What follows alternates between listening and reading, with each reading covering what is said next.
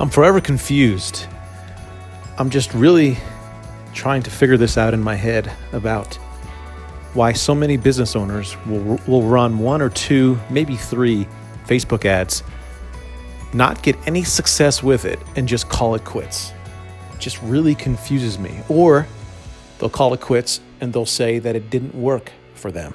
I got to tell you something, it 100% does. It is the number one arbitrage, number one advertising tool you can use in 2018, 2019, and even going into 2020. It's so powerful, and I recommend it to everybody.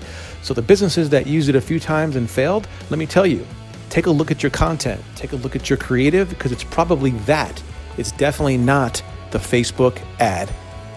Start that, change your business, promise you, it'll change it forever.